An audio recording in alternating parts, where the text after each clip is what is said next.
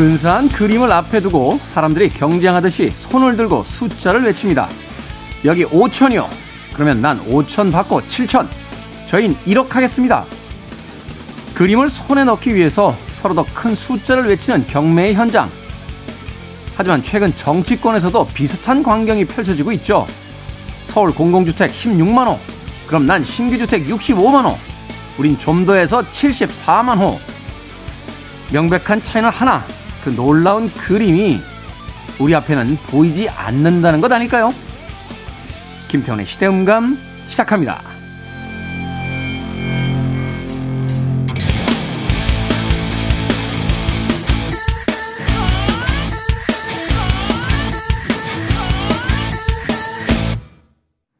그래도 주말은 온다. 시대를 읽는 음악 감상의 시대음감 김태훈입니다. 점점 뜨거워지고 있는 보궐선거, 이 보궐선거에 출마를 선언한 후보들의 공약들이 최근에 굉장히 많이 뉴스에 보도들이 되고 있습니다. 어, 각자 자신의 공약이 현실적이라고 이야기하면서 다른 후보들의 공약이 허무맹랑하다, 어, 포퓰리즘이다 하는 이야기로 밀어붙이고 있죠. 일반적인 시민들의 입장에서, 유권자들의 입장에서는 사실은 그 공약들을 일일이 확인해 볼 수 없기 때문에 어떤 후보의 공약이 과연 실현 가능한 것인지에 대해서 판단을 내리기가 쉽지는 않습니다.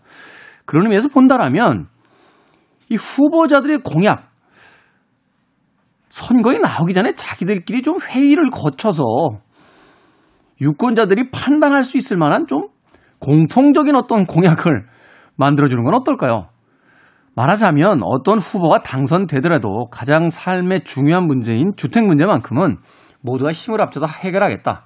이런 의지의 표현일 수도 있고요. 또한 다른 후보가 당선이 되면 마치 세상이 끝난 것처럼 어, 소리를 질러대고 정치의 혐오증마저 갖게 될 유권자들에 대한 최선의 배려가 되지 않을까 하는 생각도 해보게 됩니다. 마치 어, 경매장에서 그 그림을 낙찰받기 위해서 외치는 소리처럼 누구는 몇만 호, 누구는 몇만 호, 또 그렇다면 나는 몇만 호 라고 외쳐대는 풍경이 유권자들, 시민의 입장에선 그렇게 크게 좋아 보이지는 않습니다. 더군다나 이런 일들이 계속해서 일어날수록 과연 그 공약이 지켜질 것인가에 대한 의심마저 어, 들게 되는 거죠. 최근에 서울시장 후보에 어, 도전하겠다라고 외친 또 다른 야권 후보가 한 명 있죠. 바로 허경영 씨인데요. 이 허경영 씨를 희화하는 여러 가지 것 중에 하나가 바로 그가 내놓는 공약이 아닐까 하는 생각이 듭니다.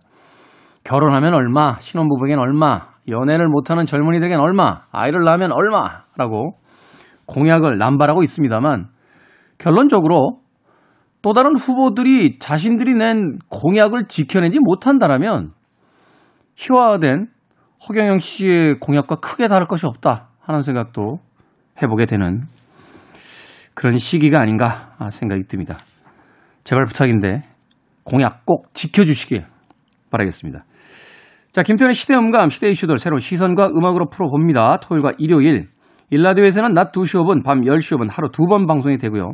한민족 방송에서는 낮 1시 10분 방송이 됩니다. 팟캐스트로는 언제 어디서든 함께 하실 수 있습니다. 자, 과연 어떤 후보가 당선이 되느냐에 따라서 내 집 마련의 꿈이 이루어질까요? 디버플입니다. Pictures of Home.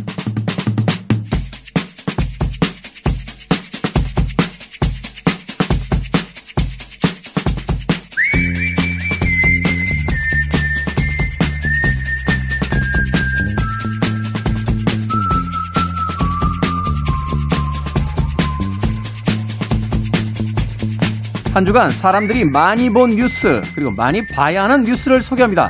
Most and Must KBS의 탐사보도부 강병수 기자 나오셨습니다. 안녕하세요. 네, 안녕하세요. 강병수입니다. 네, 참고로 지금 저희가 방송 녹음을 하고 있는 시점은 1월 21일 목요일 현재까지 나온 기사들과 상황을 바탕으로 진행되는 점 양해해 주시길 부탁드리겠습니다.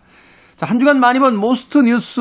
일단 키워드부터 좀 살펴볼까요? 네, 제가 키워드 다섯 개 정도 가져와 봤는데요. 먼저 제일 좀 관심을 끌었던 기사는 문재인 대통령의 기자회견.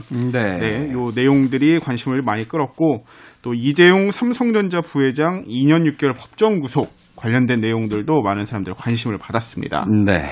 뭐 또 사회적 거리두기 2주 연장 관련된 내용 그리고 야당의 서울시장 보궐선거 내부 경쟁이 치열하다. 이런 기사도 순위에 올랐고요. 네. 바이든 46대 미국 대통령 취임했다. 요 소식 역시도 사람들의 관심이 굉장히 높았던 기사였습니다. 그러니까 뭐 하나 빼놓을 만한 그 뉴스가 아니군요. 문재인 대통령 기자회견도 사실은 굉장히 그렇죠. 관심을 모았었고 네. 이재용 삼성전자 부회장의 그 법정 구속은 사실은 이제 재계에서 충격이라고 받아들일 만큼 그렇죠. 굉장히 좀 어떤 여파가 있는 그런 음. 사건이었고 사회적 거리두기 2주 네, 희비가 좀 엇갈렸죠. 네. 어, 카페 같은 곳은 그래도 좀 열어줘서 이제 숨통이 튀었다라는 음. 이야기를 하시는데 또 여전히 어려운 고, 분들도 네 어려운 분들도 공연장이라든지 또 그 저녁 늦은 시간까지 장사를 하셔야 되는 분들 입장에서는 좀 미흡했다라는 네. 이야기도 있었고 야당의 서울시장 보궐선거 일단은 여당이 조금 그 후보자 들에 대한 어떤 지명도가 좀 떨어지는 가운데 야당 네. 쪽이 약간 흥행에 불을 지피고 있는 듯한. 지금은 일단은. 네, 일단은. 네. 예. 뉴스의 보도량이라든지 뭐 이런 그렇죠. 걸 봤을 때도 그렇고요. 바이든의 46대 미국 대통령 취임과 함께 트럼프의 퇴장도 굉장히 네. 극적인 예, 극적인 그런 모습이었습니다. 자, 이 중에서 오늘 어떤 뉴스 어, 살펴볼까요? 네, 저는 이 바이든 46대 미국 대통령 취임 관련한 기사 좀 가져와 봤습니다. 네. 이 바이든 대통령 한국 시간으로 21일 새벽 2시부터 감염병 물리치고 미국 복구하겠다는 취임 연설과 함께 미국의 제46대 대통령으로 취임했습니다. 자, 미국이 어떻게 하다가 이렇게까지 됐는지 미국을 이제 복구하겠다 이 얘기는 이제 그러니까요. 지난 참. 4년간 미국이 망가졌었다는 걸 인정하는 거잖아요. 지난 4년간 참 살펴보면 미국에서만 40만 명 넘는 사람이 코로나로 사망을 했고요. 와. 전 세계적으로 제일 많죠. 네. 또 흑백 갈등 비롯해 나라가 둘로 찢겼다 이런 평가가 미국 안에서도 그리고 미국 밖에서도 나오고 있는 상황입니다. 그래서 이 바이든 대통령이 이 연설은 코로나로부터 하루빨리 벗어날 수 있도록 뭐 백신 접종 이제 비롯해가지고 모든 노력 기울이겠다는 거 한편 또 서로 배척하고 둘로 찢겨버린 어떻게 보면 사실 미국은 이민자의 나라인 거잖아요. 그렇죠. 멜팅 팟 이런 얘기가 참 많이 나오고 했었는데 이 의미를 다시 한번 살려보겠다 이런 의도로 익힌다 이런 평가가 나오고 있습니다. 사실 이제 미국이라는 나라가 이제 이민을 통해서 건국된 나라인데 네. 이 트럼프 시대에 가장 강력한 정책이 이민 봉쇄 정책. 그러니까 아이러니한. 예, 네, 그리고 백인 중심의 어떤 그 정책들이 주로 나오면서 그 소위 이제 백인들의 시각으로 봤을 때 이제 유색인종이라고 분류된 음. 사람들에 대한 어떤 그 차별 같은 것들이 굉장히 심화가 돼서 네. 여러 가지 이제 문제가 있었다라고 하는데 조 바이든 이제 대통령이 그걸 이제 돌려놓겠다 이런 그렇죠. 의미죠. 미국을 복구하겠다 이렇게 음, 했으니까. 네. 상징적인 의미인지 모르겠습니다만 그 탄소 배출량에 대해서 합의한 파리 협약. 네. 그 트럼프 대통령이 제일 먼저 탈퇴했던 건데 네. 거기부터 일단 다시 가입하겠다라고. 그렇죠. 이게 예, 예. 취임 전후에 말씀하신 대로 이 바이든의 행보에서도 이 연설의 의미가 읽히는데요. 일단 네. 취임 전에 열린 이 취임 전야제를 그 워싱턴 시내에서 열린 코로나19 희생자 추모 행사 참석하는 걸로 대신을 했고요. 네. 또 취임식 당일날 미사에서도 이제 미국도 민주당 공화당이 이 반목이 되게 심한 상태잖아요. 민주당 소속의 뭐 낸시 펠로시 하원 의장뿐만 아니라 이제 공화당 소속의 미치 맥코넬 상원 원내대표 둘이 4년 동안 정말 많이 싸웠거든요. 트럼프 음. 대통령의 그 4년 동안 함께 모여서 화합 메시지를 전달했다 이런 평가가 나오고 이 바이든 대통령 취임식 마치고 바로 이제 업무를 시작했는데 주요 행정 명령에 잇따라 서명을 했습니다. 네. 거기에서 아까 말씀하신 대로 제일 먼저 이뤄진 게 연방 시설에서 마스크 착용하는 거 의무화. 트럼프 어. 대통령 막 마스크 안 쓰고 오고 막 이 마스크 쓰는 걸 조롱한다라는 평가까지 나왔었잖아요. 아니 본인이 코로나 걸렸는데 2주 자가격리 위반하고 외출하시고 이랬잖아요. 그러니까요. 네. 정말 그것을 바꾸는 어떤 상징적인 명령이었었고 네. 그다음에 두 번째로 한 게 이 30일 이내에 파리 기후 변화 협약에 복귀하겠다. 음. 이런 내용을 담은 행정 명령에도 서명을 했습니다. 말하자면 이제 트럼프 대통령으로서 상징되는 여러 가지 어떤 그 제도에서의 탈퇴라든지 또는 그렇죠. 어떤 행정 명령에 이제 반대되는 결정을 미리 먼저 사인을 한 거군요. 네, 제일 우선 순위로 첫날부터. 그러니까 나는 전임 대통령과 분명히 다르다 네. 하는 어떤 메시지를 어, 이 행정 명령에 대한 사인으로서 이제 보여주고 있는 게 아닌가 하는 생각이 듭니다. 트럼프 대통령 마지막 행보까지도 근데 범상치가 않았습니다. 이전 대통령들하고 정말 달랐거든요. 일단 기본적으로 취임식에 참석하진 않았어요. 이게 미국 같은 경우도 아무리 선거를 전후해서 싸우고 하더라도 새로운 대통령의 어떤 앞으로의 행보를 격려해주겠다라는 상징적인 의미로 항상 취임식에 참석을 했었는데 트럼프 대통령 그런 거 없이 그냥 네. 그냥 비행기 타고 플로리다 주로 날아가 버렸습니다. 마린 원인가요? 그 헬기 타고 이제 가버리셨고. 네. 그리고 또 원래 전임 대통령이 그 후임 대통령과 이렇게 차 한 잔 나누는 게 그 관례래요. 타임 하는 것도 관례인데. 근데 그것도 안 하셨고. 네. 핵가방을 왜 가지고 가신 거예요? 다시 돌아오겠다라는 말을 남겼다는데 마지막 욕심일까요? 다시 돌아올 수 있을까요? 그리고 네. 심지어 요 마지막 임기 종료 12시간 남겨두고는 본인 측근들을 대규모 뭐 사면하거나 감형시켜주거나 해서 정말 마지막까지 이전 대통령들과는 다른 행보를 보인 대통령으로 남게 됐습니다. 미국 역사에. 뭐 다른 건 몰라도 이제 사면에 관련된 부분은 이제 자기 일 하다가 형을 받은 사람들이니까 네. 예, 빅보스로서 이제 자기가 거기까지는 책임을 지겠다고 뭐 여기까지는 제가 이해를 할 수 있을 거도 억지로 이해를 한다면 이해를 할 수 있을 거도 같은데 100번 양보해서 네 성인이 된 그 자신의 가족들까지도 다 무조건 경호해라라는 걸 마지막 명령으로 내렸다라고 하니까 상황이 심상치 않은 것은 트럼프 이제 전 대통령도 네. 어, 느끼고 있었던 게 아닌가 하는 생각이 듭니다. 과연 그가 이야기했던 I'll be back이 네. 2편과 3편으로 이어져 시리즈화 될 것인지 한번 지켜보도록. 엄지 손가락 드는 거 좋아하시죠? 자, 이번에 우리가 봐야 할 한 주간에 놓쳐서는 안 될 must 뉴스 어떤 뉴스입니까? 예, 참 황당하기도 하고 한편으로는 분노할 만한 뉴스 하나 가져와 봤습니다. 이 라임 자산운용 사건 연루 인물인 이 김봉현 전 스타모빌리 회장으로부터 술 접대를 받은 검사들이 있다. 검사들의 술 접대 의혹. 이거 굉장히 좀 사회에 충격을 줬었잖아요. 네. 이 검사들의 황당한 이 휴대폰 폐기 정황 그리고 이어지는 진술들 담은 기사 하나 가져와 봤습니다. 이 술 접대 의혹에 연루돼서 재판에 넘겨진 검사 출신 변호사 A 씨 그리고 술접대를 받은 검사 전체는 이제 세 명이고 그 중에 한 명이 또 재판에 넘겨진 그런 상황이 있는데요 지금. 네. 이 변호사 A 씨 그리고 또 다른 검사 B 씨가 나임 사건 수사를 그 이뤄진 이 지난해 10월 17일에 휴대전화를 새로 개통한 정황이 최근 수사를 통해 밝혀졌는데 이날이 공교롭게도 이 김봉현 전 회장이 언론을 통해 검사 술접대 의혹 등이 담긴 옥중 편지를 공개한 다음 날이었어요. 그러니까 이게 정말 세상을 떠들썩하게 하자마자 이 변호사와 검사가 자기 휴대폰을 다 바꿔버린 거죠. 그리고 술자리 동석한 것으로 알려진 다른 검사 두 명도 검찰의 압수수색 전에 모두 자신의 휴대전화를 교체했는데요. 더 황당한 건 이들이 교체 이유, 이걸 왜 내가 이 휴대폰을 교체하게 됐는지를 검찰에 가서 진술했는데 좀 들어봅시다. 거기서 뭐라고 그랬냐면 A 변호사 왜 바꿨냐 물어보니 부부싸움 등으로 다투다 휴대전화 분실했다. 아니 부부싸움하다 휴대전화를 왜, 왜 잃어버리죠?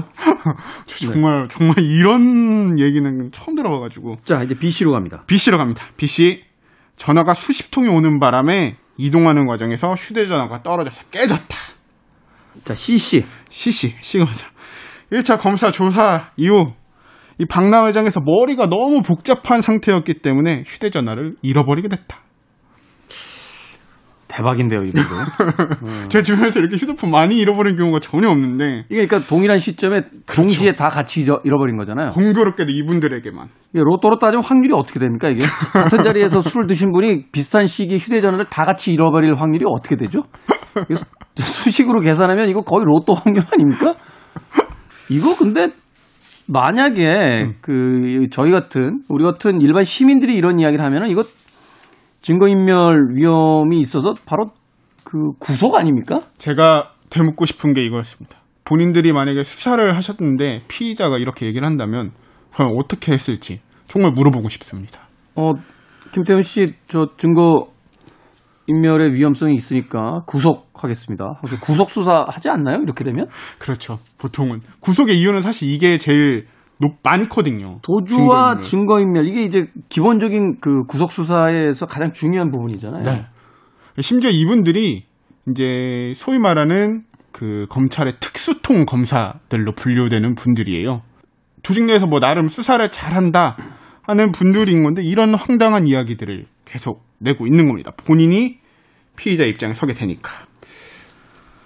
뭐 법의 어떤 맹점을 사용했다라는 생각도 들긴 합니다만 네.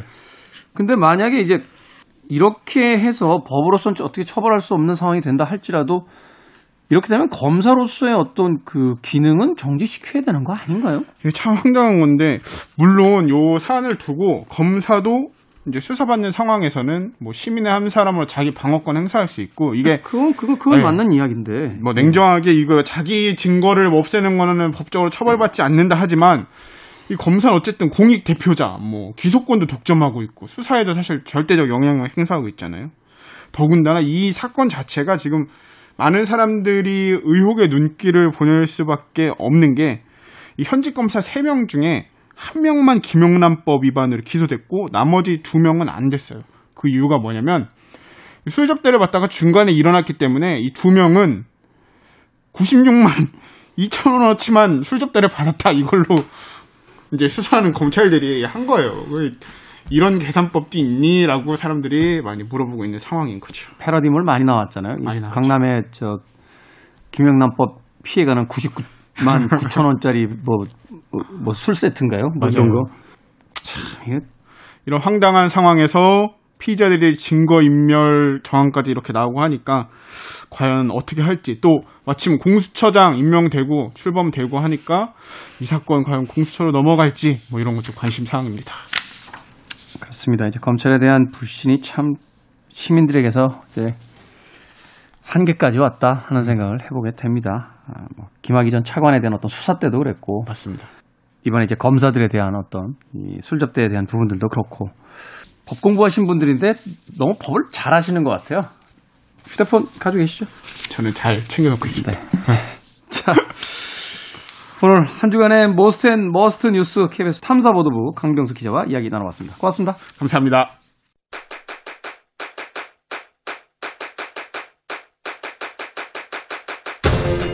그래도 주말은 온다. 김태원의 시대 음감.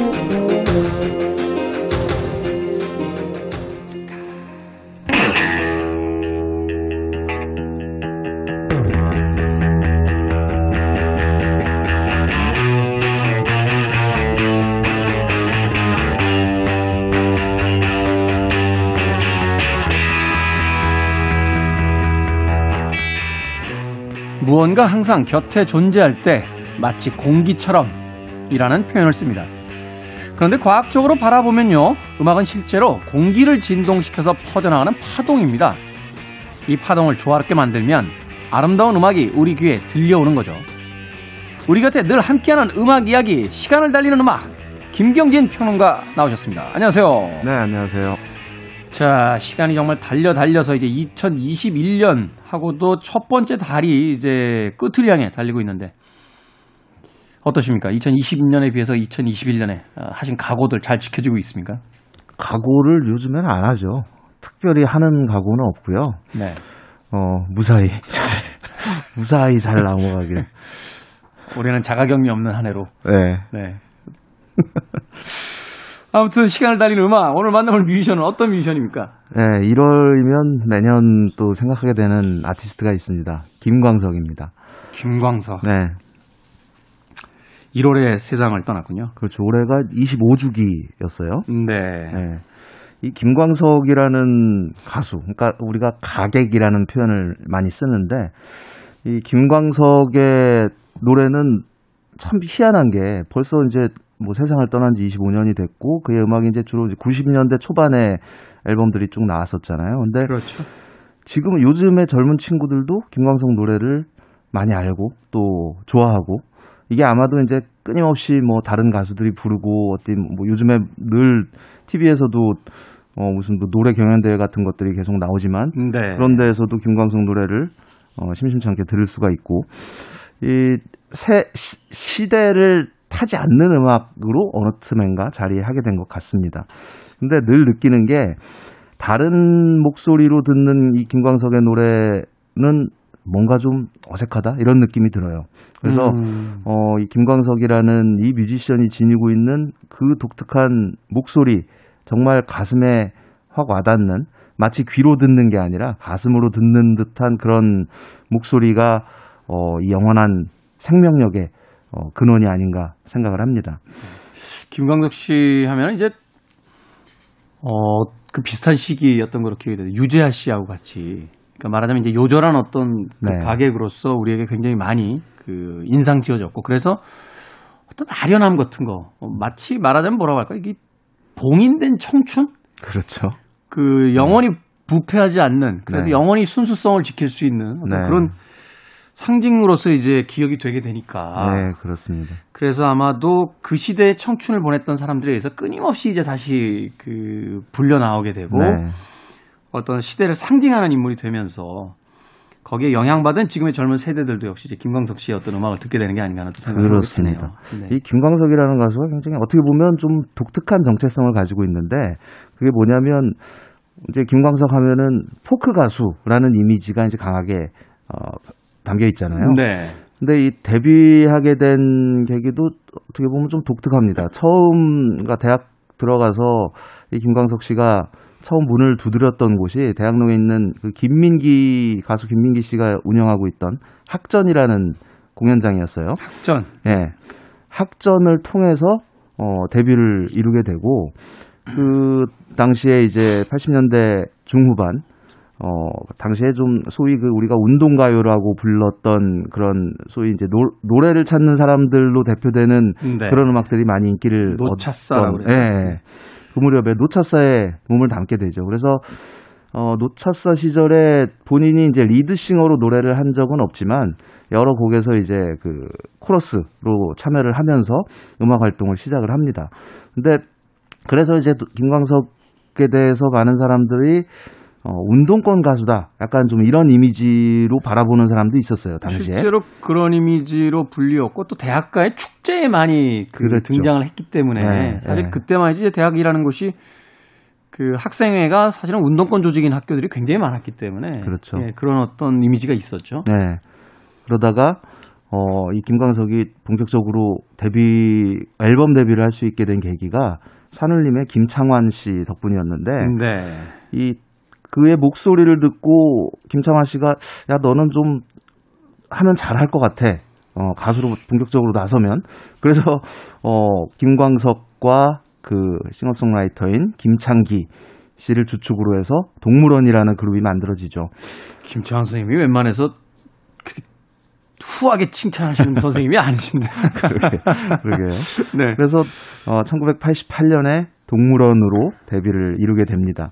그러다가 이제 그 동물원으로 그 두 장의 앨범에 참여를 하고 나서 솔로 데뷔를 하게 되는데 어, 동물원 시절만 해도 사실은 어떻게 보면 김창기와 유준열이라는 아주 탁월한 그 송라이터 네. 이 곡을 잘 쓰는 사람들의 어떻게 보면 그늘에 묻혀가지고 그저 그냥 노래만 잘하는 가수 정도의 이미지를 가지고 있었어요. 근데 데뷔 앨범에서 본인이 쓴 곡이 어, 무려 여섯 곡 이 담겨 있었죠. 근데 거기서 이제 히트곡이 나오지는 않았습니다. 김, 네. 김광석의 그 많은 분들이 좋아하는 어 소위 이제 히트를 했던 김광석의 곡들은 대부분 본인이 쓴 곡이 아니라 남의 곡들이었거든요. 그리고 이후에 그 다시 부르기라는 앨범이 이제 두 장이 나왔잖아요. 그래서 이런 시리즈를 통해서도 어떻게 보면 남의 노래를 자기의 색깔로 잘 부르는 가수라는 이미지를 또 어, 그렇게 보는 사람들이 많이 생기게 됩니다. 사실 이제 김광석 씨의 음악 하면은, 어, 본인의 작곡 음악과 친구들의 이제 작곡 음악으로 나눠지잖아요. 그렇죠. 그 제가 기억하는 이 김광석의 모습이 동물원 시절 이후에 솔로 시절에 어 가장 인상 깊게 들었던 어 앨범이 세 번째 앨범이었어요. 네. 그 정규 앨범이 이제 세상을 떠나기 전에 정규 앨범이 여섯 장이 발표가 됐는데 이 특이하게 이제 앨범이 하나하나 쌓여 갈수록 음악 스타일이 조금씩 변화를 합니다.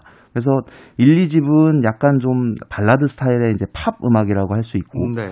3, 4집이 이제 본격적인 포크와 포크락 음. 사운드 그리고 어, 이 다시 다시 부르기 1집, 2집 요두 앨범으로 이제 그 굉장히 높은 평가를 받았는데 우리나라의 그 과거의 그 포크 음악 또는 알려지지 않은 좋은 음악들을 어 현대 이제 포크의 감성으로 새롭게 해석한 음. 그래서 어떤 모던 포크의 뿌리를 확고하게 이제 대중적으로 각인시킨 그런 그 역할을 했다라는 평가를 받고 있습니다. 그 오늘 첫 번째로 준비한 곡이 뭐 이 노래 모르시는 분은 없을 거예요. 이등병의 편지라는 네. 곡입니다. 그 이게 사실은 어그 영화 공동 경비구역 JSA 이 박찬욱 감독의 영화에 삽입이 되면서 대중적으로 본격적인 주목을 받게 되는데 그 제가 올해가 어 입대한 지 30년이 되거든요. 아, 기념일입니까? 아, 그렇군요. 봄인데 30주년. 어쨌든. 네. 네. 근데 그때는 이, 이, 이 노래가 아직 나, 김광석의 목소리로 나오기 전이에요. 그래서 그때는 제 기억이 맞다면 저 결의 노래 앨범에 아마 전인권 씨 버전이 있었어요. 그렇죠. 근데 그 노래는 이제 잘 알려지지 않았었고 잘 알려지지 않았고. 그 김민우의 이병열자 안에서가 그렇죠. 그 또래의 그 청년들의 가슴을 정말 어 정말 울컥하게 했던 그런 네. 노래였는데 나중에 이제 그 JSA 이후로 어 입대하는 입대를 앞둔 또는 친구가 이제 군대 간다 그러면 뭐 거의 빼놓지 않고 부르거나 듣게 되는 노래가 이등병의 편지입니다. 이 김현성 씨가 작사 작곡을 했고 그 말씀하신 것처럼 결의 노래에서 이제 전인권 씨가 먼저 소개를 했었고 뭐 많은 가수들이 이후에도 불렀지만 역시 김광석의 목소리로 듣는 이등병의 편지라는 이 노래가 정말 가슴에 뭉클하게 와닿는 매력이 있습니다. 이 노래를 들어보겠습니다. 입대 앞두신 분들 또 음악 들으면 울컥하실 것 같은데. 자, 대한민국 군 입대자들의 어떤 애국가와 같은 노래였죠. 김광석입니다. 이등병의 편지.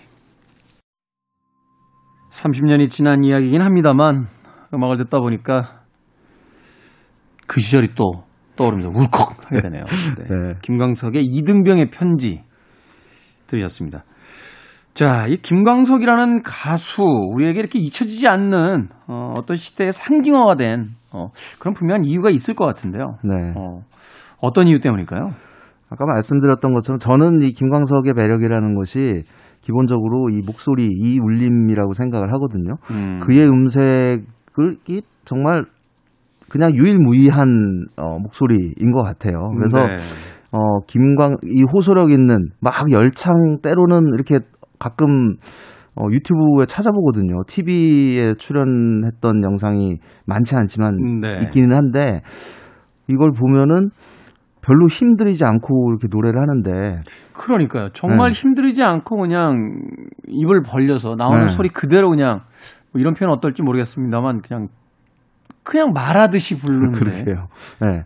근데 그게 그냥 팍팍 어 그냥 그대로 가슴으로 들어온단 말이죠. 네. 어 근데 아까 또 말씀드렸던 것처럼 타인의 노래를 이미 발표됐던 노래 혹은 다른 사람이 작곡했던 어 이 노래를 자기식으로 자기의 색깔을 표, 표출을 하면서 부르는 이 매력이 김광석 음악의 어떤 어, 특징적인 요소라고 할 수가 있을 것 같은데 음. 지금 들으신 이 이등병의 편지라는 곡도 93년에 발표됐던 다시 부르기라는 이제 노래 음악 앨범에 이제 수록이 됐던 네. 곡인데 여기에서 이제 뭐 그 동물원 시절 불렀던 노래들을 포함해서 뭐 과거에 이제 어, 포크 음악들 어, 뭐 숨겨졌거나 아니면 잘 알려진 곡들을 자기식으로 이제 해석을 해서 어, 부른단 말이죠. 그래서 그 김광석의 이, 이 정말 짙은 울림을 다, 담은 이런 목소리가 유일무이한 어떤 그 매력으로 지금까지 남아 있는 것 같고요. 그렇게 본다면 이제 곡보다 가수가 더 중요한 네, 그렇습니다. 어떤 노래인지보다는 누가 부르는지가 더 중요한 말하자면 이제 어, 노래를 부르는 사람으로서 어떤 존재감을 그만큼 강하게 가지고 있었던 인물이다 이렇게 볼 수 있겠네요. 그렇습니다. 예. 어. 김광석이 이제 솔로 가수로 처음 그 자기 이름을 본격적으로 알리게 된 게 두 번째 앨범에 수록된 어, 사랑했지만이라는 곡이었어요. 당시에 이제 노래방 가서 불러줘야 돼요. 네. 지금 이제 지금 젊은 세대들이 왜 그 부르는 어떤 그 노래들이 있듯이 네. 당시에 대학생들이라면 또 젊은이들이라면 이제 노래방에서 이제 사랑했지만 이거 불러줘야 되는데 그렇습니다. 네, 네. 예. 그래서 이 사랑했지만이 한동준 씨 곡이거든요. 네. 그래서 이 노래를 정말 기가 막히게 말 그대로 이제 이게 열창이다 싶은 어, 그런 노래였는데 후반 뭐 이렇게 사랑했지만 이거가 예. 네. 그리고 이제 그 다음 앨범 세 번째 앨범에서 어, 나의 노래라는 곡이 또 김광석을 또 초창기 김광석을 상징하는 곡으로 이건 음. 또그 서울대 음악 동아리 메아리 출신의 한동헌이라는 어, 작곡가가 이제 쓴 썼던 곡이었죠. 굉장히 경쾌하잖아요 이 노래. 그렇죠. 예. 그래서 그 나의 노래 그러니까 자신이 노래하는 이유를 마치 이 노래가 대변하는 것 같은 그런 음. 느낌을 줬던 곡이었습니다. 이 무렵에 김광석이 대학로 학전 소극장에서 어, 공연을 콘서트를 시작을 하는데 어, 무려 천회 공연을 해요. 한 천년에 걸쳐서 천회라는 게 이게 매일 같이 해도 하루도 3년. 안 빼놓고 해도 한 2년 9개월인가 그렇거든요. 아 그래요? 네. 3, 어, 그렇죠. 3년 다 되죠. 그렇죠. 어, 어. 거의 이제 3년 가까운. 그러니까 그 당시에 김광석에게 별명이 생깁니다. 또 해라는. 또 공연, 공연을 또 해? 그래가지고 또 해라는 별명이 생겼다고 해요. 그러니까 어떤 그 이벤트적인 공연이 아니라 네. 일상으로서의 공연이었잖아요. 그렇습니다. 늘 거기 네. 가면 그 사람이 있다라고 네. 하는. 그래서 음. 그런 식의 이제 그 지속적으로 이어지는 콘서트가 그 당시는 없었거든요. 음. 그래서 이런 측면에서도 굉장히 많은 어, 젊은이들의 어, 가슴을 또 뜨겁게 했던 어, 그런 가수였습니다. 사실 그래서 그 음악 평론가들 사이에서는 김현식 씨, 네. 또 김광석 씨, 또 유재하 씨 같은 가수들이 조금 더 어, 오래 살았더라면 네. 한국의 대중음악에 좀 어떤 그 분위기가 바뀌지 않았겠는가. 그러게 말입니다. 소위 미디어 중심의 어떤 음악에서 음. 공연 중심의 음악 쪽으로 많이 그 일찍부터 좀 전환되지 않았겠는가 하는 네. 그런 이야기를 이제 하기도 하는데. 그렇죠. 네. 그 당시에는 그래도 나이가 꽤 많다라고 생각했는데 떠올려 보면 김현식 씨나 유지아 씨또 김광석 씨 같은 경우도 30대 초반이에요. 네. 우리 나이로 뭐 33세 떠난 거니까. 너무 젊은 나이에. 네. 네. 이그 대학로 그 공연을 담은 라이브 앨범이 이제 두 장이 나왔는데 그 이제 노래 이야기, 인생 이야기 이런 제목으로 제목이 붙어 가지고 네. 이 라이브 앨범의 매력이 기본적으로 이제 뭐 정말 생생한 그의 목소리, 공연 실황을 들을 수 있다는 점뿐만 아니라 중간 중간에 그냥 조곤조곤 자기 이야기를 합니다. 그래서 그런 그 이야기를 듣는 매력도 이 두 앨범의 큰 즐거움이거든요. 근데 그 소극장에서의 어떤 재미가 그렇죠. 그런 그 멘트가 있었어요. 내가 마흔 살이 되면 오토바이를 타고 전국을 돌아다니면서 노래를 부르고 싶다. 뭐 이런 이제 멘트가 있거든요. 네. 근데 이제 결국 그 꿈을 이루지 못했. 네, 바람을 이루지 못하고 이제 세상을 떠났지만 어쨌든 그 김광석의 특히 이제 후반기 뭐 짧, 짧은 활동 기간이었지만 그 후반기에 다시 부르기라는 이 시리즈로 대표되는 그 한국 포크의 어떤 어 굉장히 매력적인 요소 어, 그 정점에 있는 앨범이 다시 부르기 2라는 95년도 마지막 앨범이죠. 네. 여기 수록된 곡을 또 들어볼게요. 어느 60대 노부부 이야기라는 곡인데 어, 이 곡은 1990년에 그 블루스 기타리스트인 김목경 씨가 발표한 데뷔 앨범에 수록됐던 곡입니다. 음, 네.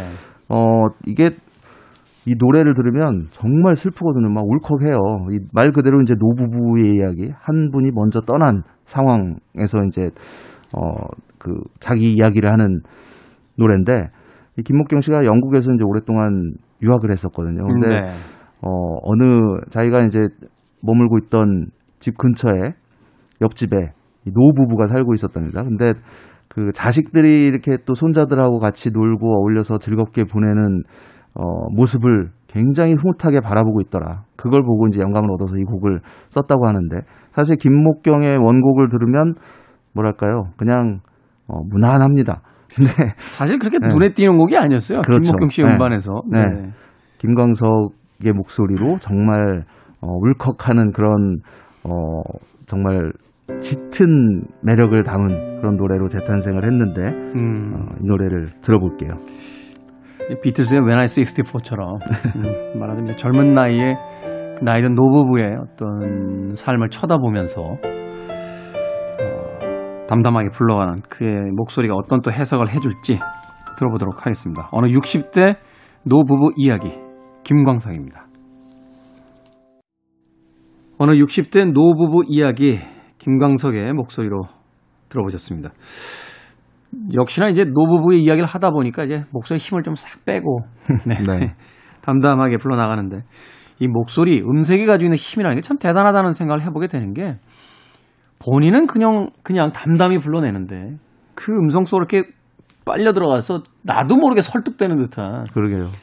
아무튼 김광석의 매력은 네. 그 음색에 있지 않나 하는 생각을 다시 한번 해보게 네. 됩니다. 네. 김광석이 이게 본인의 곡을 본격적으로 이제 부르기 시작했던 게, 그러니까 싱어송라이터로서의 그 재능이랄까요? 이런 요소들이 활짝 꽃 피, 었던 어, 앨범이 이제 30, 3집부터라고 볼 수 있는데. 3집. 포크록으로서 이제 그 음악적인 어떤 색깔을 완성시켜 나가는. 네. 네. 여기에 이제 그 아마도 또 많은 분들이 사랑하는 어, 곡일 거예요. 잊어야 한다는 마음으로라는 곡을 이 앨범에서 이제 자작곡으로 불렀었고 네, 사랑했지만이 이제 먹히면 이것도 불러줍니다. 노래방. 네, 네. 네. 이것도 이제 마, 무리로 불러줘야죠. 네. 네. 그리고 이제 네 번째 앨범에서 일어나 또 일어나. 바람이 불어오는 곳 이런 또 멋진 그 곡들을 어, 스스로 작곡해서 노래를 합니다. 어, 지금 그 LP가 정말 말 그대로 붐이잖아요. 근데 김광석 앨범들이 어떤 뭐 그 여섯 장 앨범 중에 어떤 것 할 것 없이 그냥 100만 원 이상 과거의 해요. 과거의 음반인 거죠. 그러니까 지금 그 새로 찍는 게 아니라 재발매된 앨범도 몇십만 원씩 한대요. 집에 와서 판 찾아봐야겠네요. 이게 어, 어디 있을 텐데. 네, 그래서 오늘 마지막 곡은 이 싱어송라이터로서 김광석이라는 사람이 정말 역시 탁월한 재능을 가지고 있구나 하는 어, 그걸 느낄 수 있는 그런 곡입니다. 제가 또 개인적으로 가장 좋아하는 김광석 노래이기도 한데 네. 어, 세 번째 앨범 92년에 발표됐던 3집에 수록된 나른한 오후라는 곡입니다. 정말 이, 곡, 이 곡은 사실은 네. 그렇게 김광석의 음악 중에서 대표곡으로 꼽는 곡은 아닌데. 그렇죠. 네. 음. 근데 뭐랄까요 그 관조와 체념의 정서랄까? 야, 뭐 오랜만에 듣네요. 관조와 체념. 그거 예전 고등학교 때그 그 교과서 시 이렇게 그 밑줄 긋고 쓰던 얘기 아닙니까? 관조와 체념. 예, 예. 딱 그런 느낌이 드는 노래예요. 그래서 이 곡을 듣고 있으면 그 어떤 날에 오후만 있던 일요일이라는 곡이 있거든요. 이 네. 곡이 또 이렇게 오버랩이 되기도 하고 그렇습니다. 그 음악은 이제 나중에 들국화도 또 리메이크를 했죠. 네. 네. 오후만 있던 일요일이라고 하는 한국식 사이키델릭이라고 해야 되나요? 계속 이렇게 잔잔한 어떤 반복을 통해서 네. 그 사람들의 최근에 이제 ASMR 이야기 많이 하는데 네. 아마도 이제 그런 어떤 정서를 불러일으켰던 또 음악들이 아닌가 하는 또 생각도 해보게 네. 됩니다. 자, 김광석.